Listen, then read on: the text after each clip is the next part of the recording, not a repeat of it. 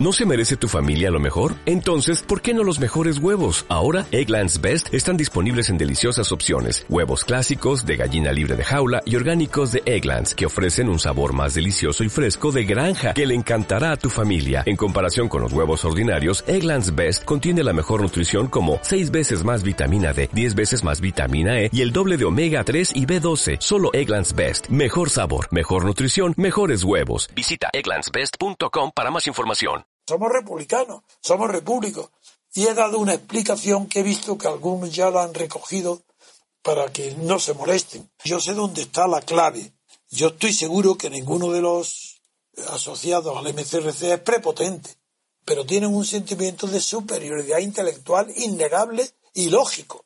Y el sentimiento de superioridad intelectual es que han estudiado y conocen mi libro Teoría Pura de la República. Entonces, cuando toman posiciones la toman a sabiendas de que están dentro de una corriente de pensamiento que es la más rigurosa que se ha expresado hasta ahora nunca en la literatura mundial, la literatura científica, sobre lo que es la democracia y lo que no es democracia. Entonces, esa seguridad que tienen los miembros del MCRC de estar en el camino, la demuestran, por ejemplo, algunos de los miembros de la CUP, que han dejado la CUP y están con nosotros desde hace años. Y estaban en la CUP y han dicho que van a Barcelona y que van a encontrarse allí con los de la CUP y que, que van a pensar que se han salido de la CUP y ahora están en MCRC. Con la seguridad, y lo dice expresamente, que aquí ha encontrado la verdad y una vez que se encuentra esa verdad demostrada, pues ya no se puede salir de ahí. Entonces no es que seamos prepotentes, es que tenemos mayor seguridad en lo que decimos y afirmamos porque creemos de verdad en ello. En cambio, los que defienden este sistema, bien la monarquía o bien el federalismo, otras propuestas que no creen en ellas. Entonces lo dicen porque admiten todas las opiniones y nosotros no. Nosotros tenemos criterio y no admitimos todas las opiniones, sino solamente aquellas que están fundadas en argumentos de la razón o han sido probadas. Por eso los miembros de asociados pueden parecer prepotentes y les ruego a todos que esa seguridad que tienen la manifiesten no con condescendencia, pero con mayor amabilidad o mayor educación para que no los confundan de que son unos creídos. No es eso. Es que simplemente sabemos de verdad lo que es la democracia. Y sabemos que lo que hay aquí no es democracia. Bienvenidos a Radio Libertad Constituyente, la radio del MCRC, el movimiento de ciudadanos hacia la República Constitucional, fundado por Antonio García Trevijano. La lucha por el derecho, con Pedro Manuel González. En el último programa de la partidocracia entre líneas, eh, al que me invitaron y tuve el honor de participar con Fernando de las Heras, tocamos tangencialmente un asunto que creo que merece profundizarse en, un espacio eh, jurídico como es este eh, que ahora estamos emitiendo, y es el de la necesaria correlación entre la representación como imprescindible mecanismo para colmar las necesidades jurídicas de la sociedad y la existencia de una justicia independiente. De tal manera que si se rompe esa cadena entre lo legal y la aplicación de la justicia, tendremos sentencias verdaderamente estrafalarias, churros jurídicos, de esos que estamos acostumbrados a escuchar.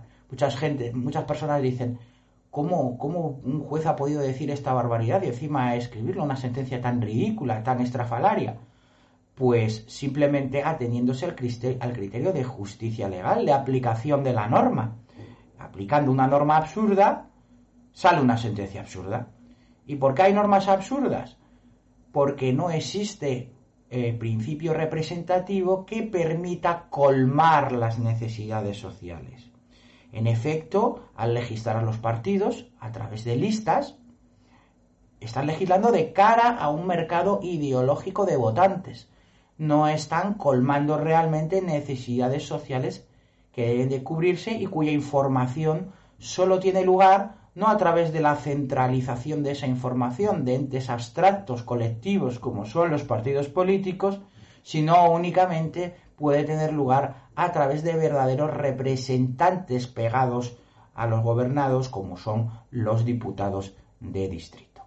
De hecho, la actual proporcionalidad partidista de los legisladores, carentes de representación eh, que han de proponer y redactar las leyes, no sólo viene a suponer, como ya hemos analizado en anteriores programas, entregar el poder político a los partidos que confeccionan esas listas en las que meten a los legisladores a calzador, sino que ineludiblemente conlleva el uso instrumental de las normas que han de producir al servicio de la finalidad de mantenimiento en el poder del propio partido, a la finalidad del mercado ideológico que busca para volver a repetir en las siguientes votaciones, es decir, con criterios totalmente alejados de las necesidades jurídicas de los gobernados.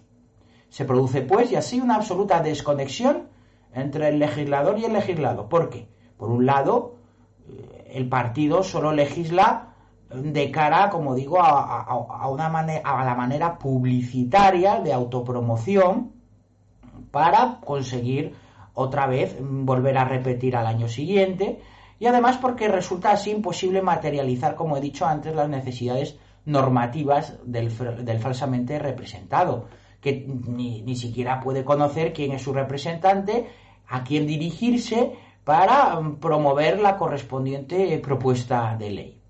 Cualquier relación de, de retroalimentación, lo que los horteras vienen a llamar ahora feedback, eh, entre quien ha de proponer las leyes y quien las demanda, es absolutamente inexistente. Máxime cuando una de esas partes, que son los gobernados, luego las tienen que atacar, acatar, perdón. Y ello porque existe, eh, es imposible, eh, en tanto que existe, no existe una, esa elemental eh, necesidad de, mm, de información, de recoger la información de las necesidades sociales que toda norma ha de satisfacer. La consecuencia de todo esto es triple. Por un lado, primer lugar, la ideologización de las leyes al servicio de los partidos. Como hemos dicho, las leyes se hacen como oferta electoral de un órgano centralizado eh, y colectivo que es el partido político para, eh, para alimentarse de votos y conseguir repetir en el siguiente proceso electoral. En segundo lugar, la insatisfacción social con unas normas que se sienten como ajenas sencillamente porque no sirven a las necesidades ordinarias de los gobernados efectivamente no tiene el partido político esa información que necesariamente ha de llegar a través de representantes de, distrito y en consecuencia legisla absolutamente en barbecho. Y en tercer lugar, lo que decía al principio de comenzar este programa, el dictado de sentencias absolutamente estrafalarias por los jueces en aplicación coherente con la norma, por mucho que se por criterios de justicia legal, por mucho que los jueces fueran independientes, que ahora no lo son, pero si lo fueran, las sentencias en representación serían absolutamente, como ahora, igualmente de estrafalarias, dictándose llamativas resoluciones judiciales eh, que chirrían a la lógica común de cualquier persona. Por mucho, insisto, que se limiten a aplicar la justicia legal. En definitiva, y como resumen, solo con un sistema mayoritario de legisladores por distrito electoral uninominal puede conseguirse una producción normativa que detecte y que cubra las necesidades reales de los gobernados fuera del contenido exclusivamente ideológico y publicitario, podríamos decir, de quien legisla por y para el partido político eh, que lo pone ahí, en ese puesto de legislador, produciendo normas pomposas y grandilocuentes en beneficio del partido y de su clientela, cuando no directamente injustas o inaplicables.